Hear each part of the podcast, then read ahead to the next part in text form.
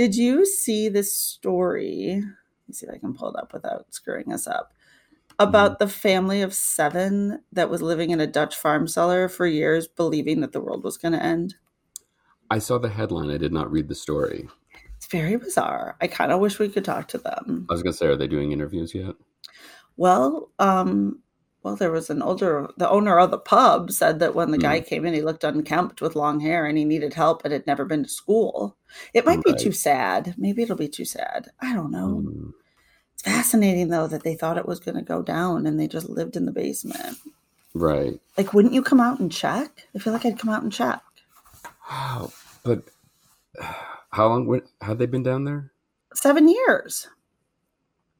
Okay, so it's not like there's a huge jump in technology. No, I mean, It's not like they're coming up thinking Eisenhower's still president. correct. Right. Hmm. Yeah. It's very, very So weird. why did they think the world was ending? Um, Other than the world is clearly coming to an end. Well, yeah, we all know that that's happening, but honestly, seven years ago, we didn't quite know it was as close as we do now. So, right. Yeah, it's true. um, they were worried about the living conditions of people who were living in. Oh no, that's not that. That was the police. um, it's about eighty miles northeast of Amsterdam. Less than two hundred people live in the village. Um, well, now it says nine years in here, so maybe I don't know. It's confusing. The headline says seven. Um, uh, uh, yeah, the 25 year old slipped away, so he broke out. so, but he was and then- 16 then when he went in. Right. So he would have Or yeah, he would have had agency at that point. He would be able to say, "Huh, this is weird." right. You would think, and it said that they lived in the space and had no contact with the outside world. Um, the six younger members of the group reportedly they had no idea where there were other humans in the world. Dare I ask what they were eating and drinking for nine years? Well, they were on a farm, so oh, But- they had a huge vegetable garden and many sheds that was described as rather messy, huh? according to the newspaper. They were completely self-sufficient, living off the vegetable garden and a goat, a single goat. Whoa. I'm assuming just milk and cheese. Ah, I guess. Yeah, Huh. that's fascinating. So wait, a no. shed doesn't count as living underground? Or I do you don't. interconnect all your sheds? I don't know. And It's if you interconnect two sheds, does that become one shed in the grand scheme? Right. Is it like a mega shed? Right. Is it a maze of sheds? It looks Mm. like a nice little farm. Is there like a she shed Oh God, I hate that phrase. where where Mrs. Doomsday Prepper can like make candles or yes. Pillows that say, you know, I love you till the end of time and back. one day at a time? One day at a time. Easy Mom, does it. Easy Uh. does it. Hang in there with the cat. Mommy's sippy cup has like, Yeah. you know, electric Kool-Aid in it. Right. Huh. Mm-hmm. Yeah, I think that's exactly what there is. Interesting. I know. And they're Swedish? no, I'm Swedish. They're Dutch from the Netherlands. yes, wow, that was I know. That sounded very anti Dutch. I'm not anti Dutch. And by the way, if you type in, um, you start typing in Dutch, the, Oh the dear. two first things that come up is Dutch family seven years An oven? and Dutch family living in cellar. Oh. So found in secret room. We found six Oh, people living in a small space in the house, which could be locked but wasn't a basement, said the police. Okay. They've arrested the father. Yeah, they're saying they could have been held against their will. Right. I mean, it looks. Wait, so you see this? The bar owner says how a man had come in, ordered five beers, and drunk them. And then the bartender says, Then I had a chat with him, and he revealed he had run away and needed help. Then we called the police. Okay, that guy is my kind of guy. He's like, I'm out. If these people haul me back, I'm going to have a good time before they do it. Uh, he had I long hair, dirty beard, wore old clothes, and looked confused. He had to smell. Well, no, they had. I'm sure they had They, did they do laundry? I mean, probably not. They probably I ran out of not. soap unless they knew how to make soap. Can you make soap from goat's milk? Hmm. Oh, Google. Um, they discovered a hidden staircase behind a cupboard in the living room that led down to a secret room where the family was housed. Uh, it's accessible by bridge over a canal. Okay. A neighbor told Dutch media that he'd only ever seen one man on the farm, no children, and that there had been animals on the grounds, such as geese and a dog. Oh, No, no, no. Nope. Yeah. Don't tell me. I'm not. Nope. We're not. Nope. the local postman said he had never delivered a letter there. It's actually pretty strange, now that I come to think about it, he told. Seriously? yep, that's what he said to the local news website. Wow. Hmm. That okay. Really? I am into the Dutch police. Um, yesterday, someone reported to us they were worried about the living conditions of people in the house in in the name of the town. Right. We went there. That's the tweet. well, they are still limited by characters, so Yeah. So the some think some reports suggest that the oldest man, the 58 year old, um, had had a stroke and was confined to his bed. oh, I guess Lord. it sounds like he was doing all the farming while the kids just hung out in the basement. So so. It's like any other family that's not waiting for the world to end. right, yeah. Hmm. Um, but then I just saw there was an article where they thought that the family was being held against their will. Well, that's why they can't harvest vegetables Right. or milk true. the goat. Right. Guess it's not a euphemism in that family. Yes. No, it's not.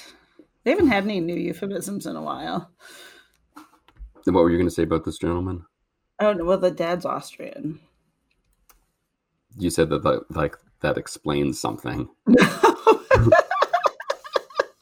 Oh, Yeah. he's Austrian. no. Well, I didn't. We said they were Dutch, and that they're not necessarily Dutch. Right. Well, I said Swiss, and you got No, furious. you said Swedish. sorry. There goes our Just- Swedish listener. Just Um, because my name is Heidi doesn't mean I'm Swiss. Although I'd love to be Swiss. I mean, they um, have they have it all, right? They've got chocolate, great bank accounts. They're never in a fight. Cheese. Yeah. Hmm. Mm-hmm. I don't know. So these kids, um, eighteen to twenty-five, and they're still living there. right? Like, wouldn't you? And the mayor's name is Roger de Groot. Yes, which, Which is a, I would I would vote for somebody. I would too. Huh, so that's all we have for that uh, Yeah. insight. I mean, I think if we could talk to the son, he'd be interesting. Well, I guess we have to buy him six beers, and then he'll be. I'll buy him six beers. It's fine. Did you see his name is Jan, or you just I um, really thought. Well, maybe it's a- Jan, but I believe it's Jan. you're just making an assumption? No, it's Jan. Is it? Mm-hmm. The dad is Joseph B., an Austrian odd job man who had a small workshop on an industrial estate in the nearby town of Meppel. Ooh, he was not the father of the children. Oh. Hmm. I might have to check back on this. This is actually Yeah. more interesting than I thought. I just I'm trying to imagine the arguments they would have at that house. Right? Well, who's been milking your goat? Right? Uh, exactly. possibilities are endless with that. Uh, I know. It's fascinating. It's a pretty big house. I mean, uh, you would wonder why you didn't deliver mail there. Like, that's bizarre. Hmm. Well, it's mean, weird that all these people wondered all these things but never did anything. Right? That's very Like the odd. mailman wasn't like, you know, they never order, you know, they don't get their in touch weekly.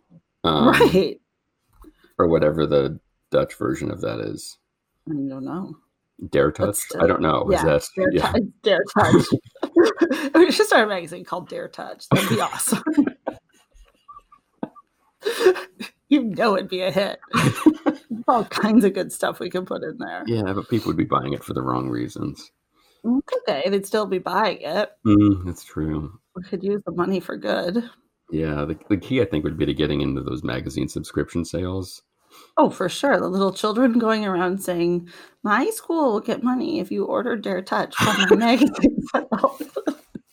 it will help me go to Brownie Camp.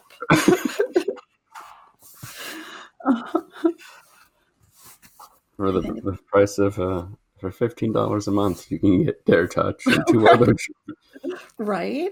popular is all- mechanics and good housekeeping. Exactly, which all go together. they really are a nice little trio to round out your education. Oh, have you seen this month's Dare Touch? Oh, great cover story. Oh, please, it's weekly. Come on now. I think we're on to something. I think this is a good plan. Uh, I don't know if we should we get into magazine publication. I That just know. seems even less lucrative than podcasting. Yeah, it's probably true. It probably doesn't have much. Well, but you know, if you don't subscribe, if you're just at the shelf at the checkout line, it's like eight bucks for a magazine now. Right. So you think like a six dollar? Oh, I'll just throw Dare Touch onto the top of the. Right. But then, but mm-hmm. see, but if you subscribe, it's like six dollars for the year. That's what's Oh, I crazy. see. Right. And then no one knows you're getting it. You could keep it privately in your own home. Right.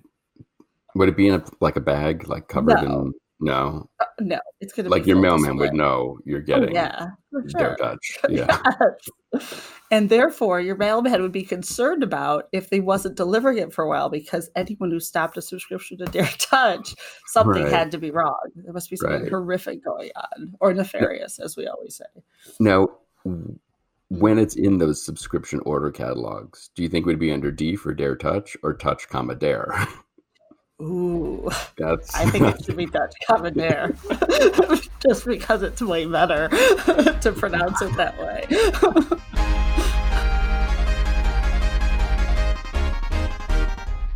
This is Why, with your hosts, Heidi Hedquist and Luke Poling. how how thick is the ice? Uh, we like to keep ours about an inch and a quarter. That's it. Yep, that's Huh. So, what's it like to drive, to actually drive a Zamboni? Is it nerve wracking? Is it. it. Oh, I get nervous every single time I go out there. It gets a little easier, but I still get nervous every time. No, what's a, a normal day like for you? Let's say game day. How do you? How often are you out there? What are you doing on that to prep? A normal game day, me and another person from the ice crew, usually Andrew, will get there at 7 a.m. And depending on if there was a concert the night before, we'll have to clean up the ice from that. Which, if there is, we go out with a ZAM, shave a bunch of the ice down, get all the nasty bill uh, beer spills and whatever else there is that seep through the flooring. So we'll cut that out. Um, if there's anything left after that, we use hot water in a bug sprayer and we'll melt it out. So we'll just spray it until it floats to the surface. Then after that, we go out with the ZAM again and cut that down and then start flooding um, and get it ready for morning skates. Mm-hmm. Both teams usually have a morning skate. So we have to go we have to get it ready for the first one, which is usually the lightning, and then we'll get it ready for whoever team we're playing next. Then after that, we there's usually what we call rink of dreams, where it's like a, usually a local beer league team or youth team. Um, they rent the ice out and play a game. We usually have two of those, so they'll get to play the games. Then they'll come back for the game to watch it at night.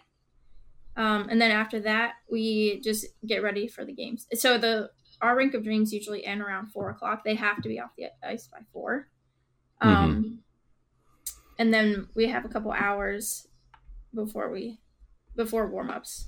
Um, so then we get to do all of our ice maintenance to get ready for the games. Is there any brinksmanship between the Lightning and the other teams where there's things that you can do that are not against the rules but are not maybe written out specifically in the rule book to just add a little bit of a advantage towards the Lightning? I'm assuming as the home, like you said, as the home team, they get to go out first. Right. That's really their like that's really the only advantage. Everything else we have to do exactly the same for both teams. hmm And does the NHL keep a very close eye on that to make sure that the ice is of a certain quality for every Yep, rink? we have we have to send them reports every game, and they the reports start from early in the morning until after the game. So, Eh, And what are you reporting on? Um, everything from ice temperature to what times the uh, teams come out on the ice, how long they're out there. They have certain amount, like they have t- certain time slots. So if they Mhm. go over a certain amount, they can get fined. Interesting. So, how long have you wanted to be a Zamboni driver? Um, actually, since the time I was like ten, I knew I wanted to work for the Lightning. I just didn't know what I wanted to do. Yeah, so it's pretty cool living the dream. Does that ever get into your head when you're out there driving around thinking like, if I screw this up, this game is over? Uh, I try. That's like the last thing I try to think about, but it does So- creep. into sorry for putting it in there. Yeah. Sorry, that's on me. Um, you mentioned if there's another event the night before that you have to go in and clean up. Are there any events in particular that are worse than others? Like whose fans are the messiest? It's hard to really say. Usually, like you can usually kind of tell what kind of event happened before, um, by how dirty stuff is. But actually, our biggest problem this year was confetti. Um, the shows seemed to use so much confetti this year that it was just everywhere. Huh. Who was the worst confetti offender? Um, I think it was Kiss. Meh, figures. Well, everything always comes back to It Gene all Yeah. comes back to Gene Simmons. So I know with Kiss and a lot of other acts, there's a lot of pyrotechnics and fire. Does that impact the quality of the ice? Yeah, we don't usually see any effects of the fire because we have the flooring. Um, Right. But the confetti just keeps on coming. it'll be up in the rafters. It'll so it'll just it you there's never it's never ending with the confetti. So for that, I'm assuming it just like if it's up in the rafters, it just keeps coming down throughout that entire day. Yeah. So you just in spending the entire day running out trying to get it before it gets stuck under the ice. um well so luckily they usually use like a paper kind. Mhm. So really you can skate over it, so it's not the end of the world, but sometimes they do use like a more like metallic looking kind. Those those are bad because you can't skate over it. And how much? I- I know fans can get a little um, crispy if their team is not performing well, hmm or if they are performing very well and there's a hat trick. hmm H- how does one? You know, I've I've heard stories of people throwing the collectible bobblehead or puck giveaways back to the ice, but I've also heard of people throwing change on the ice. Is that a frequent occurrence? No, there's no. It we really don't get much of that. Um, and if there is something, either like either the ref will pick it up and just give it to someone to get off the rink, or um, one of us, like one of our ice crew, will get sent out there to go pick it up real quick and get off. Is there a lot of upkeep that you need to do on the Zamboni? Do you have to try to drive that to a Jiffy Lube every four months? We we actually have a um contract with a forklift company who Mhm. comes in and does all the maintenance on it. And we really just get it serviced over the summer unless something comes up during the season. So you don't don't have that little reminder sticker in the upper left hand corner. No, we actually don't have a windshield on there. Oh, that's true. So, what does it feel like when you get in your car to drive home after a game? Like, I know, you know, if you've been roller skating, you still feel like you're on roller skates. Well, I have a like a sedan, so it's it feels smaller for sure. I definitely feel closer to the ground. I, I believe the Red Wings do this. I know the Bruins do, where they're like, "Oh, you get to ride on the Zamboni," and the person looks thrilled for thirty seconds, and then they have no idea what to do for the rest of the time you're cleaning the ice. Yeah, I could see that being kind of awkward because it is kind of a long ride. And you've you're actually doing something. You're focusing on something. Right. Like I'm not I like I wouldn't be able to talk to the kid. I'm too focused. Is it So so I'm happy we don't do that. I am happy that we do it the way um we do. Yeah. So, what other tasks do you do at the rink? You're you're you're responsible for the upkeep of the boards and the glass as well. Yep. So we are in charge of all of that. We're really considered in charge of the field of play. So that's the ice, the boards, the glass, penalty boxes, player benches, and the tunnels leading up to them. That's a lot. So are, yeah. How disgusting does the bench get? How disgusting does it get? Yeah. Pretty disgusting. Not like we get it gets cleaned every game, and like it actually gets Mhm. cleaned multiple times a day sometimes. Um, but it can usually get pretty nasty. So, what's the craziest day you've ever had at work? The craziest day? I don't know. We've had some pretty crazy days. I don't know if I can pick one. Do you guys do the ice care for like um ice capades and Disney on Ice and that sort of thing? Yep, we have to do that too. And this year we had Cirque du Soleil on ice for the first time. So we Wait, were in what? charge of that too. Yeah, it's it's really cool. So there's a bunch of people in leotards skating behind you as you're cleaning off. Uh no, they they usually stay off the ice when we're out there, but yeah, so their show was incredible. They were doing all kinds of flips and things. It was nuts. So you get to hang out for all of these events and see the whole thing, or do you miss part of it because you're making sure you're ready to roll? Went to one of those shows. We are not allowed to watch. Ah. so do you just hang out under the seats essentially? Yeah, we have we have an office that we can kill time in when we when we're waiting to do our stuff. So, because for that, we don't really have a whole lot to do. They Mhm. have they have their own schedule all worked out, and we just go out and do what they ask when they want. Do you deal at all with the players, or let's say Mickey? Do they have any special quests on how they like the ice prepared, or is it just sort of Steven Stamkos gets what everyone else gets? Uh, they really like it. Has, it's a league wide standard, so Mhm. they really just get what everyone else gets.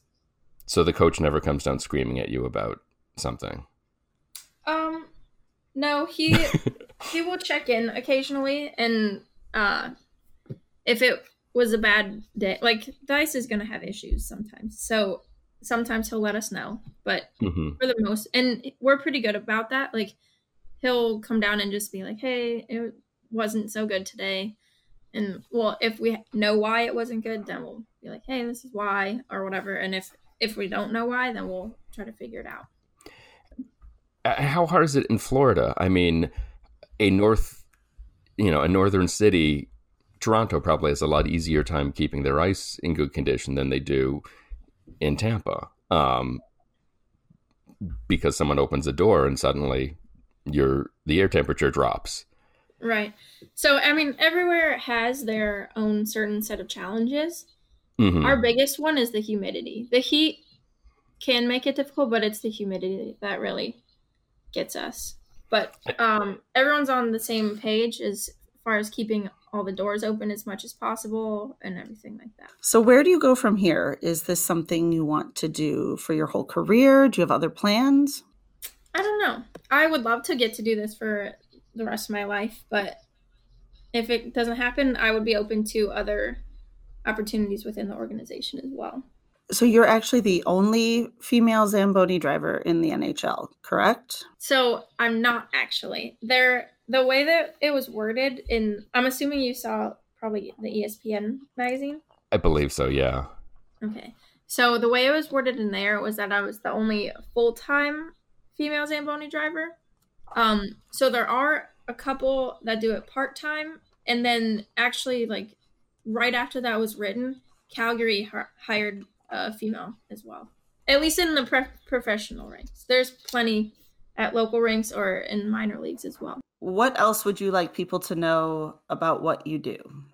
Um well, I would like them to know that I am doing it because like the reason I'm in the position I'm in is because that my boss Tom Miracle um is suffering from uh, brain cancer right now. And so I'm yeah, so I'm I like to think that I'm filling in for him until he can come back. And uh that my other boss, Patrick Jesso, has done an unbelievable job helping me along the way. If all of our hockey and, and ice talk has you itching to go see a game, get tickets for the Tampa Bay Lightning at nhl.com slash lightning. Be sure to follow Why the Podcast on Facebook, Instagram, and Twitter, and check out our YouTube channel for some additional great Why content. If you're so inclined, please leave us a review and let us know how we're doing. Today's show was produced by myself and Heidi Hedquist. Our reluctant executive producers are John Sove and Sandy Stone. Our graphic designer is Samantha Mustonen. Our intern is Randy Jeanette. The theme song was performed by the Electrosynthno Magnetic Polyphonic Orchestra. This one's for Philippe. Thanks for joining us. Flash, we're coming home.